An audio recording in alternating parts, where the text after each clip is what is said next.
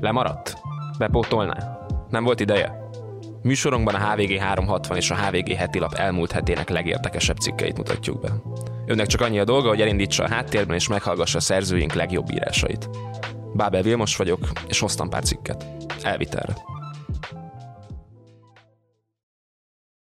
Rendszeres hallgatója a műsornak, és szereti a cikkeket, amiket bemutatunk. Iratkozzon fel a HVG 360-ra, hogy egyetlen írásunkról sem maradjon le. Az első hónapban csupán 360 forintért. Idén mínuszban, jövőre pedig reményekhez mértem fele akkora növekedéssel lehet csak számolni. A múlt heti közgazdász vándorgyűlés is kevés okot adott a megnyugvásra. Látszott, hogy az igazi gond nem a számokkal van. Egyre hangosabban fúj egymásra a gazdasági kormányzat és a jegybank, ami több, távolabbra mutató kockázatot is jelent. Rácz Gergő elemzése. Minden rendben a magyar gazdaságban, javal a külső egyenlegünk, nem lesz itt gond, legfeljebb a benzinárral kell valamit kezdeni. Lényegében ezt mondta Nagy Márton gazdaságfejlesztési miniszter az idei közgazdász vándorgyűlésen, elismerve, hogy idén nagyjából nulla növekedést tud produkálni a magyar gazdaság, ha egyáltalán.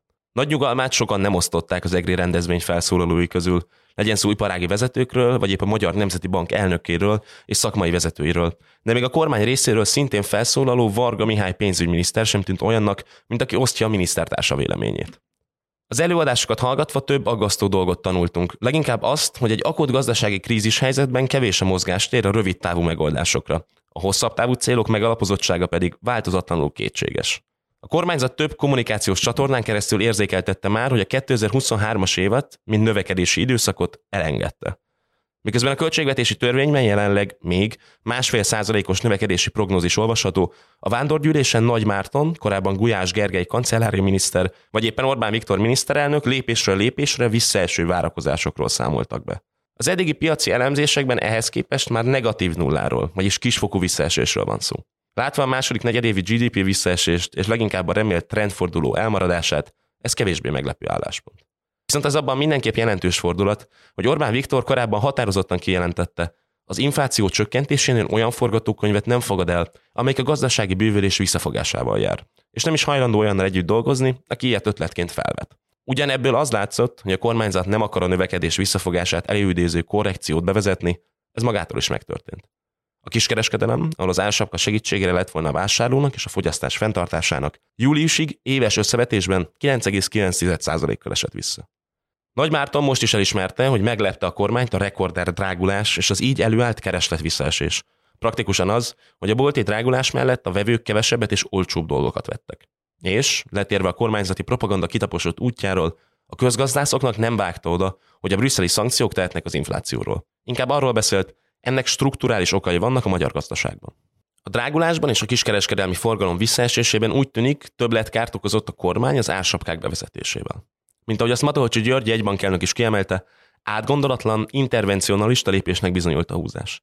Az egyéb termékkörökön felhalmozódó drágulás miatt a vevők is rosszul jártak, és tovább nőtt az infláció is. Lehet, hogy tüzet akart oltani, csak éppen olajjal. Dobott be Egerben a köztudatba egy újabb hasonlatot a kormányzati irányra a korábban a Fidesz gazdaságpolitikáját nem csupán támogató, de annak egyik megalapozójaként ismert jelenlegi jegybankelnök. Ehhez képest a Matolcsi után felszólaló Varga Mihály pénzügyminiszter előadásából az volt kiolvasható, hogy a kormány az infláció megfékezése érdekében irányt vált, és kész olyan intézkedéseket hozni, amelyek a növekedést, egyben a lakossági költést is visszafogják. Ennek elemei közül a bankadó megemelése kapott komoly visszhangot, olyannyira, hogy még Kocsis Máté Fidesz frakcióvezető is fontosnak tartotta kifejteni, hogy Varga magánvéleményéről volt szó, és szokatlan módon saját minisztertársával nagy is szembe ment.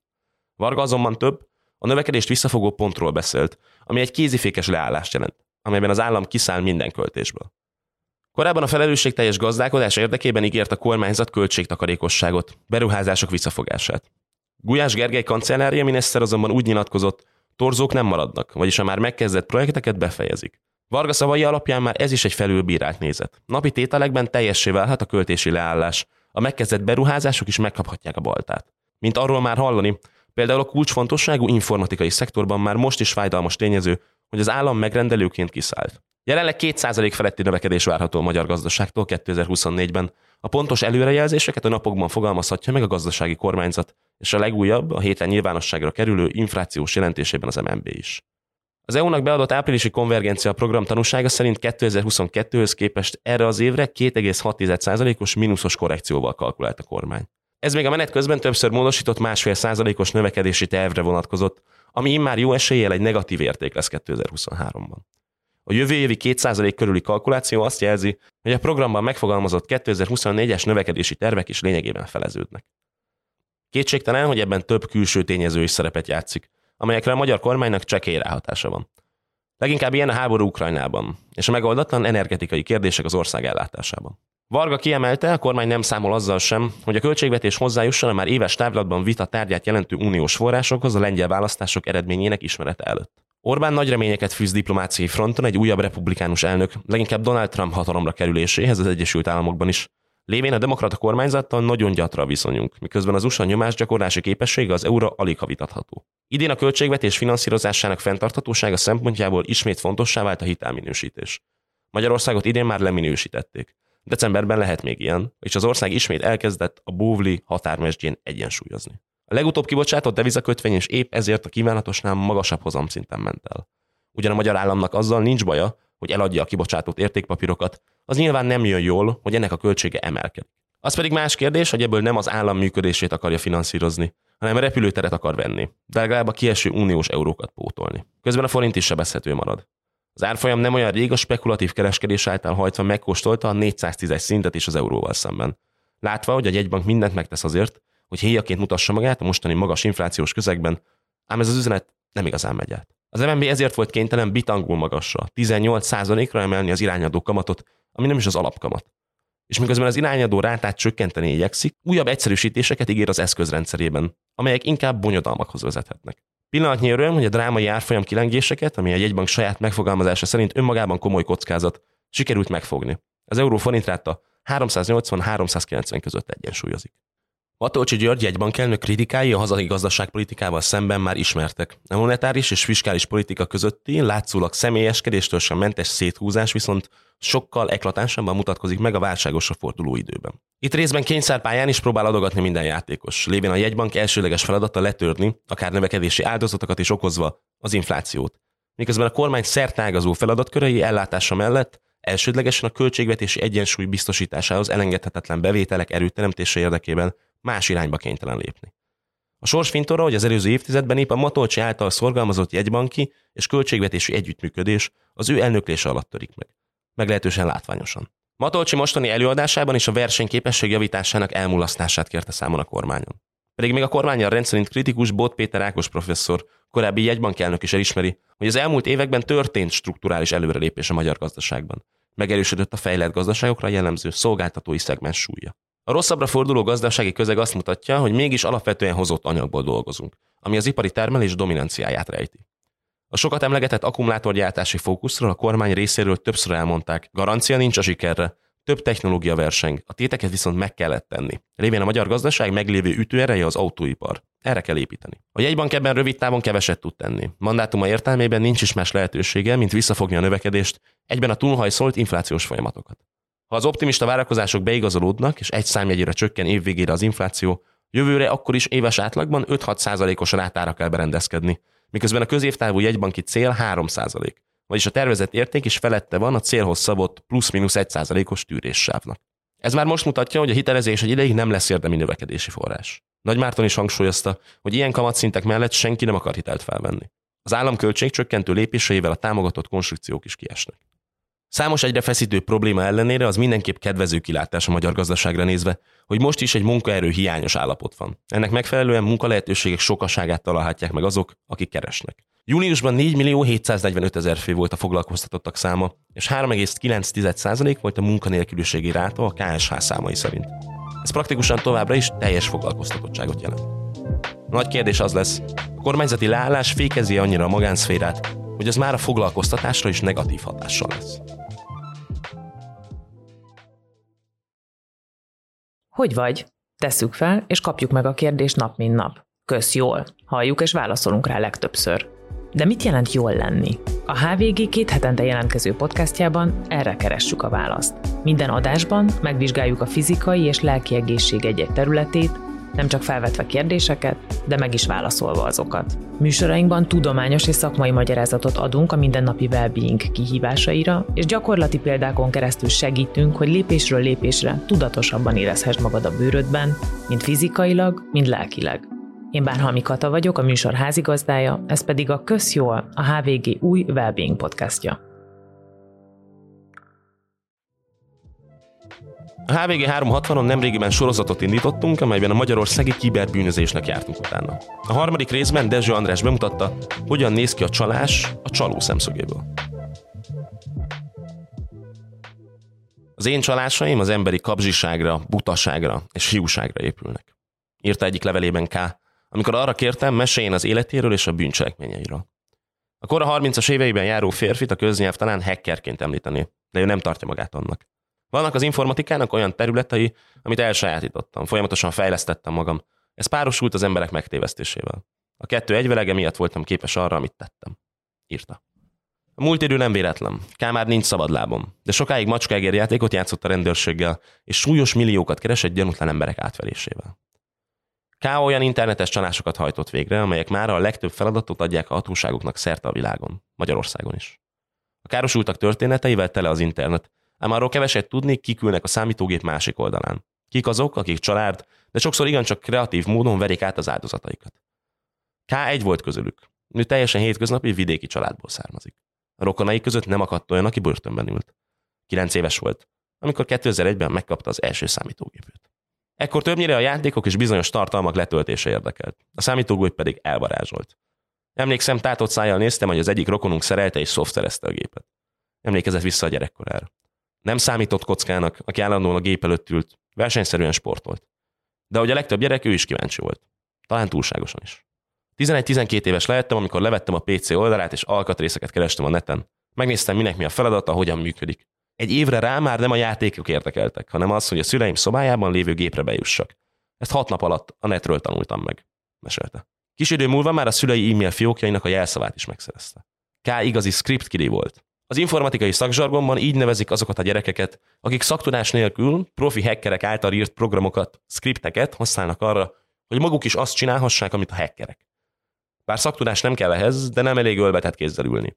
Ahhoz, hogy valaki script legyen, a motiváltság mellett rá kell jönnie arra, hol találja meg a számára értékes információkat. K. is olyan script kidiként kezdte. Még iskolás volt, amikor jöttek a kisebb, ártatlan csínytevések. Például, amikor egy pláza elektronikai boltjában kitett számítógépen futó operációs rendszer hibáját kihasználva megváltoztatta az admin jelszavát. Ezek nem igényeltek komolyabb informatikai tudást, csak némi utánajárást. Azt viszont K is érezte, hogy nem esne nehezére, ha mindezt egy lopott géppel kellene megtennie. Gimnazistaként már az internet sötét oldalát, a dark web hacker fórumait böngészte, ahol egymásnak adtak tanácsokat a hackerek, scriptkidik. Noha a középiskolában informatikai fakultációra járt, újatot nem tanult. Nem úgy a dark web fórumain. Még nem volt nagykorú, de már szüksége volt pénzre. A 2000-es évek második felében, még a 2008-as válság előtt a forint erős volt a dollárral szemben. K pedig az eBay-ről rendelt olcsón különféle termékeket, amiket aztán 60-90 százalékos haszon kulcsal értékesített. Az első rendőrségi ügye is még erre az időszakra tehető. Rákapott a szerencsejátékra, ehhez viszont pénz kellett, amit az eBay jegyzésből teremtett elő. A vevők által előre átutalt pénzt elköltötte, még mielőtt a terméket átadta volna. Ebből az ügyből azonban még ki tudott mászni, de is érettségizett. Középiskola után főiskolára ment Budapestre. Gazdasági informatikát tanult, de hamar elege lett belőle. Állítása szerint azért, mert a tanított tárgyak nagy része inkább gazdasági, mint sem informatikai volt. Ott hagyta a főiskolát, de mivel időközben sikeresen pályázott gyakornoknak egy német tulajdonú nagyvállalathoz, Budapesten maradt. Gyakornokként 100 ezer forintot keresett, de ezt ki tudta egészíteni azokkal a felkérésekkel, amelyeket az ismerősén keresztül kapott. Olyan kisebb megbízások voltak ezek, mint e-mail fiókok, Facebook profilok feltörése, néha pedig a neki leszállított gépeket kellett feltörnie és letöltenie azok tartalmát. Tudását néha a munkájén is alkalmazta. Például, ha valaki legkezelően beszélt a munkatársaival, akkor K. sajátos bosszút állt. Egy egyszerű programmal távolról nyitogatta a kiszemelt áldozat gépének CD olvasóját, blokkolta az egerét, újraindította a gépét. Élvezte, hogy aztán az így szivatott, egyre tehetetlenebb dolgozó éppen tőle próbált segítséget kérni. Hívott persze, hogy haladjak felfelé, mert nem tud dolgozni. Ott lapítottam kb. 25 méterre. Szivattam még vagy 5-8 percig, amíg el nem kezdett csapkodni az asztalánál, aztán leléptem. Természetesen nem mentem neki segíteni. Kának ekkor már a dark web volt az otthona. Sokat lógott ott. Leginkább az adathalászat foglalkoztatta. Tudta, ha értékes adatokhoz jut, sokkal több pénzt keresett, mint a maszekban végzett piti feltörésekkel. Ezért e-mail listákat gyűjtött. Megkeresett egy adott témával foglalkozó fórumot vagy adásvételi oldalt, és egy e-mail vadász Hunter program segítségével kigyűjtötte az elektronikus címeket. Míg a magyar címlistái csoporttól függően 10-120 ezer e-mail címet tartalmaztak, addig a külföldiek 300 ezertől 12 millió darabot. És hogy mire volt jó ez a sok e-mail cím? Arra, hogy pénzt csináljon belőle. Ez pedig már nem az informatikáról, hanem a megtévesztésről szólt. El kellett hitetni a címzettekkel, hogy ő a cégük informatikusa, és a kiszemelt célpont rákattintott a levélben szereplő linkre, és a bejövő weblapon megadta az adatait, Kának már nyert ügye volt. Ha az ember sikeres akar lenni ebben, mármint a csalásban, akkor nem elég az, hogy csinál egy hasonló e-mail címet, és elküldi a körlevelet a szöveggel és a csapdalinkkel. Persze így is akadhat a hálójába ember, de legfeljebb csak a 10%. Viszont ha megtudom, hogy az informatikusok milyen szavakat, rövidítéseket használnak, esetleg még azt is, hogy milyen e-maileket küldenek ki rendszeresen, és ezeknek az információknak a figyelembevételével szerkeztem meg a körlevelet, akkor már rögtön megeszi a címzettek 60-70%-a. Mesélte K., aki saját bevallása szerint ezzel a módszerrel havonta 3-4 millió forintot keresett meg. Nem csoda, hogy időben ott hagyta a havi százezret fizető gyakornoki állását. Ekkoriban történt, hogy egy ismerősén keresztül megkereste egy társaság. El tudná vállalni, hogy milliárdos cégek adó tartozásait tünteti el a rendszerből. Ha igen, komolyan megfizetnék. Persze csak, ha már az érintett cégek megkapták a nullás igazolást. K állítja, meg tudta volna oldani a feladatot, de nem bízott a rejtélyes megbízókban. Részben azért nem, mert azok nem akarták letétbe helyezni a sikerdíjat. Egy emberük pedig végig vele akart lenni, amikor a műveleteket végrehajtja. Nem vállalta a feladatot. Később ugyanez a társaság kereste meg, akkor egy energetikai cég elnökének az otthoni privát gépét kellett volna úgy feltörnie, hogy a rajta lévő adatokat megszerezze. Ezt a melót is passzolta, mert továbbra sem bízott a brigádban. Így többé ez a társaság sem kereste. K szerint az old school bűnözők nem ismerik annyira a netet, hogy például egy kávítószerüzletet az elejétől a végéig le tudjanak ott kommunikálni. Az pedig, hogy egy régi bűnöző találkozzon egy kiberbűnözővel ritka. Csak ajánlás útján történik ilyen. Hiszen amíg a régi sulihoz tartozók az utcán, az embereikkel mozognak, addig a hacker otthon alsónadrágban. És ha jól csinálja, van egy fedőmelója. A neve nem kerül nyilvánosságra, nem is beszél róla. Ez egy titkos élet, ahol a legális melója mellett online dolgozik ennek-annak. Ma már ahhoz, hogy új személyazonosságot vagy netbankos hozzáférést, bankkártyaadatokat vagy kokaint intézek valakinek, ki sem kell mozdulnom a lakásból, még a fizetésért sem, mert kriptovalutában kérem, magyarázta. Az első régi vágású bűnözővel K az akkori barátnőjének a rokonán keresztül került kapcsolatba. Az old school bűnöző autók feltöréséhez kérte volna a segítségét. K megszerezte a szükséges programot, egy autón sikeresen le is tesztelte a módszert. Mégsem szállt be ebbe az üzletbe, mert időközben egy korábbi ügye miatt beidézték a rendőrségre. Kihallgatták, majd őrizetbe vették. Csak hónapok múlva jött ki az előzetesből. Egy ideig vidéken élt, majd miután kicsit összeszedte magát, újra a fővárosba költözött. A fővárosban a folyamatban lévő ügyekkel a nyakában megpróbált jó útra térni. Állás szerzett egy informatikai cégnél, de nem sokáig maradt nyugton. Ekkor kezdődött a kriptovaluta láz. K pedig ráállt a bitcoin bányászatra. 2014-ben pedig a Dark Web egyik piac terén, mint eladó jelent meg. És szép lassan ismét visszatért oda, ahol kezdte, az adathalászatra. Kinézett egy licittel foglalkozó weboldalt, olyat, amelyik nem kért másodlagos azonosítást. A weboldal bejelentkezési lapját leklónozta, futtatta egy szerveren, hogy a neten elérhető legyen bárkinek. Csinált hozzá egy az eredetihez hasonló e-mail címet, majd több ezer embernek külbe küldött egy e-mailt.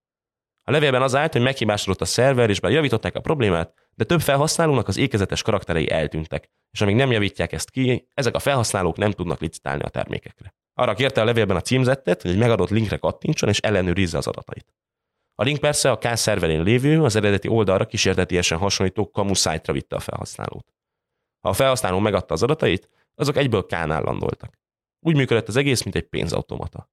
Közben az akkori barátnőjén keresztül egy magánnyomozónak is dolgozott, de nem szerette volna, ha a férfi tudja, ki ő. A barátnőjén keresztül kommunikált vele. Azt mondta, ő nem vállalja, de tud valakit, aki igen. Persze a másik hacker, akit ajánlott, ő maga volt, de ezt a magánnyomozó nem tudta. A magándetektívvel kizárólag online kommunikált. A melóért kriptovalutában kapta a sikerdíjat. A magánnyomozó általában akkor kérte el segítségét, ha egy megbízásnál nem volt elég az élő erős megfigyelés. Általában férjek, feleségek, üzlettársak online tevékenységet kellett rögzítenie. Kának persze nem csak virtuális kapcsolatai voltak. Még a börtönben előzetes letartóztatása alatt ismerkedett meg egy olyan külföldi, kelet-európai bűnözővel, aki akkoriban a csapatával a téma automatákból lopta ki a kliensek adatait, majd adta el azokat jó pénzért. Az old school bűnözők az aranyban és a készpénzben hisznek. Olyan, hogy bitcoin, Monero számukra értelmezhetetlen. Ezeket nem értik, de szerintem nem is akarják érteni. Még az új generációs bűnözők sem, akik nem értenek az informatikához. Azt gondolják, az e-mailezés veszélyesebb a telefonbeszélgetésnél. Véliká. Szerinte azért is dolgozik be egyre több régi vágású bűnöző a rendőrségnek, mert a régi típusú bűnözés leáldozóban van. De úgy véli, a hacker simán megvan a régi vágású, hogy az informatikához nem értő új generációs bűnözők nélkül is. Inkább ez utóbbiak vannak rászorulva a hackerekre. Olyan ez, mint a vércsoportok. old school, new school és a hacker. Az utóbbi a nullás vércsoport. Hoz egy analógiát. A Dark Webben, ahol K eladóként volt jelen, szintén össze lehetett ismerkedni hasonszörű alakokkal. K egyik rendszeres Dark Webes vevője például egyszer egy csetes beszélgetés során felvetette, hogy van egy hacker csoport, csatlakozzon hozzájuk. Mondta, hogy vannak közös feladatok, de a csoporton belül megosztják a tagok által használt vagy készített új hackeréseket még a piacra dobás előtt. És abból bármelyik tag szabadon profitálhat. De mindig a közös feladat az első.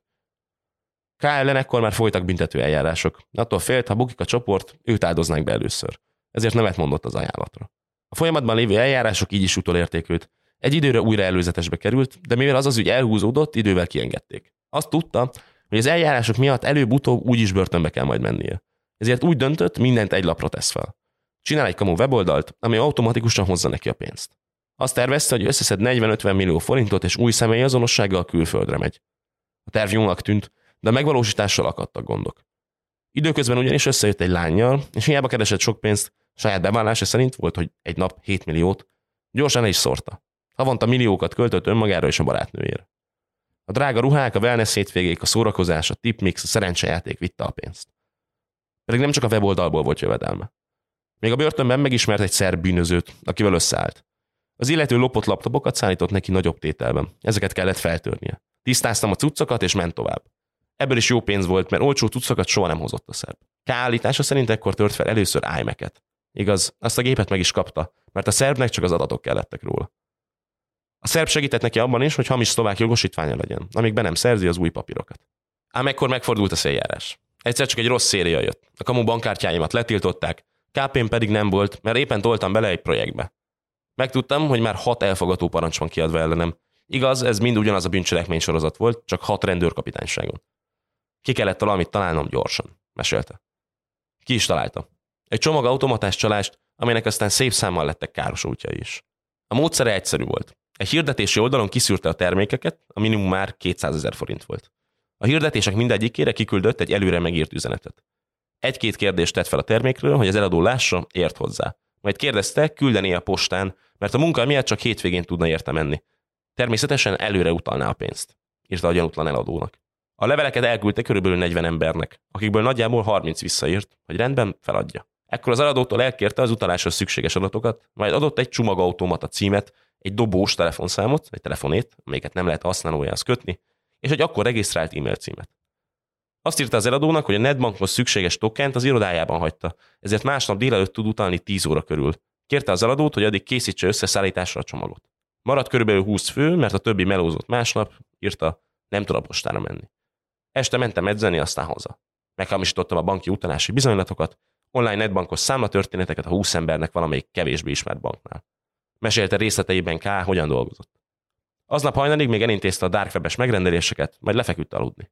Nyolckor keltem. Rendbe szedtem magam, ránéztem az e-mailekre. Megjöttek a kódok az automatákhoz. Elmentem a csomagokért. Fél tízre vissza is értem. Az embernek ment a szerkesztett bizonyíték az utalásról. Persze volt a csalásban egy kis csavar. K. a másnap 10 óra után küldött levelében azt hazudta, hogy a forint számláján nem volt elég pénz. Ezért a vétel ára dollárban vagy euróban küldte, aminek van egy 24-48 órás átfutási ideje. És maradtak még azok az eladók, akik eddig még nem döntöttek. Négy-öt ember egyből írt, hogy megy a postára, tíz ember, hogy oké, okay, de megvárnák az utalást, öt pedig nem is írt. Próbálta húzni az időt, mintha nem lenne gépnél, hát ha megjön a pénz addig. Írtam a 15 embernek, hogy sikerült a postázás, hogyha közbe jött valami, nem probléma, csak szóljon, mert akkor mástól veszem meg a terméket. Viszont akkor utalja vissza majd a pénzt, ami 24-48 órán belül megérkezik. Állítása szerint kettő-öt ember azt válaszolta, hogy ne vegyek máshol, inkább még aznap postára adják. A többi eladó eltűnt, így is mindig jöttek a csomagok, amiért nem fizetett. Délután már másra szűrtem, és kezdődött minden előről. Mesélte. A kamu felhasználókat, a hozzátartozó dobós telefonnal, SIM-kártyával, e-mail címmel két kör után cserélte. A termékeket pedig a megfelelő csatornákon értékesítette. Mindenre megvolt a vevő már a végén, így legkésőbb másnapra már csak az áruk voltak nálam. Emlékezett vissza. És hogy mennyit keresett a csalásokból? Néha csak néhány százezer forintot, máskor 3-4 millió forintot naponta. Akkori albérletével is szerencsés volt. Egy olyan új építésű házban talált kiadó erkélyes lakást, ahol nem volt bekötve sem a televízió, sem az internet. Aktív portaszolgálat sem volt még, a kapusengőn pedig nem voltak feltüntetve a nevek. Annyira új volt még a ház. Az erkélyre egy rendkívül erős, inkább olyan parabole antennára hasonlító szerkezetet szerelt fel, és a szemközti épület wifi-jeit feltörve jutott internethez. A csalások során budapesti csomagautomatákba kérte a csomagokat. Tudta, hogy akkoriban a csomagautomaták kamerái 3-5 napig őrzik a felvételeket, a környékbeli térfigyelő kamerák pedig 10-12 napig, miközben legalább egy hónap is eltelhet, mire a rendőrök kikérik a felvételeket. Ezért nem aggódott különösebben. Egy idő után annyi útja lehet, hogy azok egy Facebook csoportban tömörültek és osztották meg a tapasztalataikat. És azt tettek-e a rendőrségen feljelentést. Mit mondtak nekik az ügyről a nyomozók. K is jelentkezett a csoportba. Így mindenről első kézből értesült. Már négy-öt hónapja üszte ezt a csalást, amikor egyik este arra lett figyelmes, hogy egy átvert nő beírt a csoportba. Arról panaszkodott, hogy aznap adta fel a csomagot, de szinte rögtön ezután rájött az átverésre, és rátalált a Facebook csoportra is. Szólt a rendőrségnek, hogy a csaló másnap venné át a csomagot az egyik automatánál. Kérte a rendőröket, kapják el. A rendőrségen viszont csak annyit mondtak neki, hogy erre nincs kapacitásuk. Tegyen feljelentést, és majd akkor indítanak nyomozást. Kál nem értette a rendőrség hozzáállását. Minden esetre másnap elment a csomagért. 60-70 méterre az automatától egy kamerával ráközelített az ott lévő emberekre, figyelte a mozgásokat, és amikor úgy ítélte meg, hogy minden tiszta, ki is vette az automatából a csomagot. Nem kapták el. Sok üzlet azért ment el, mert telefonon nem beszéltem az emberekkel, csak privát üzenetben vagy mailben. Van bennem egy fék, hogy ha telefonon beszélek, akkor elterelődik egyéb dolgokra is a téma, és kiderül, hogy például azért adja el az árut a vevő, mert a gyereknek kell a pénz az iskolára. Az ilyen embert nem verem át. Volt olyan, hogy ezt utólag írta e-mailben, és miután leellenőriztem, és kiderült, hogy igazat írt, az eladási ár négyszeresét küldtem neki. Mesélte. Persze az információt is úgy ellenőrizte le, hogy feltörte az eladó Facebook fiókját és az e-mailjeit. Kriminológusok szerint az internetes csalások azért is elterjedtebbek, mert a hagyományos csalásokkal ellentétben, ahol a csaló és az áldozat szemtől szembe találkozik, az online átverésnél nincs fizikai kontaktus. Ezért a csalónak is könnyebb elviselni a lelkileg, ha átveri a másikat. Ez kára is igaz. Sokszor gondolkoztam azon, hogy milyen ember lehet, akit átverek. Mire kellhet neki a pénz. De gyorsan elhessegettem a gondolatot. Amiről nem tudok, az nem szavar.